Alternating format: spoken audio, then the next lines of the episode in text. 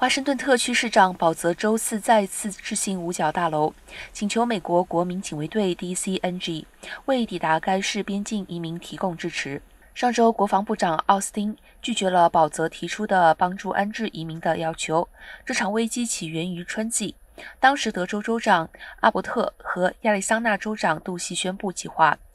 欲将载满移民的巴士送往华盛顿特区。作为对总统拜登取消疫情期间限制移民入境的紧急卫生令决定的抗议，